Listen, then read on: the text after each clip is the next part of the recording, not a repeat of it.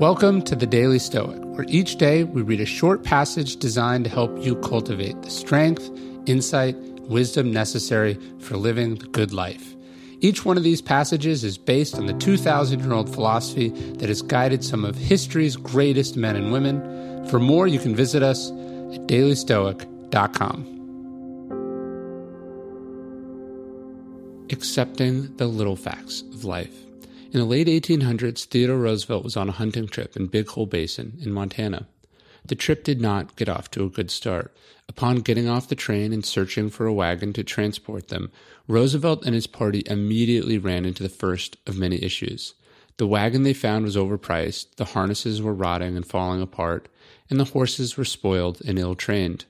There wasn't much use in complaining, Roosevelt later wrote in his wonderful hunting memoir, The Wilderness Hunter because, quote, on the frontier one soon grows to accept the little facts of life, this kind, with bland indifference. Because what was the alternative? Let it ruin the trip, yell at the horses, fix the harnesses with your anger.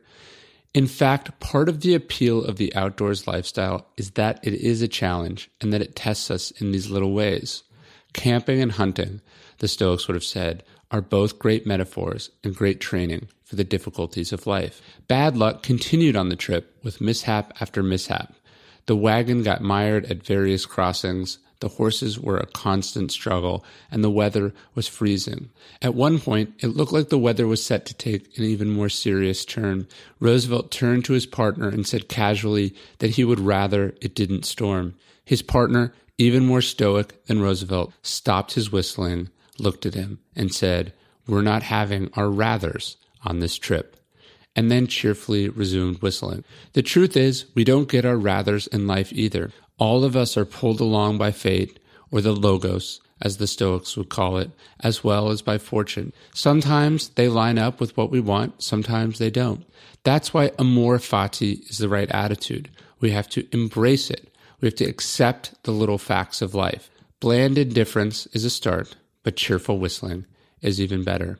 And check out the Amor Fati medallion as well as the Amor Fati necklace we have in the Daily Stoic store.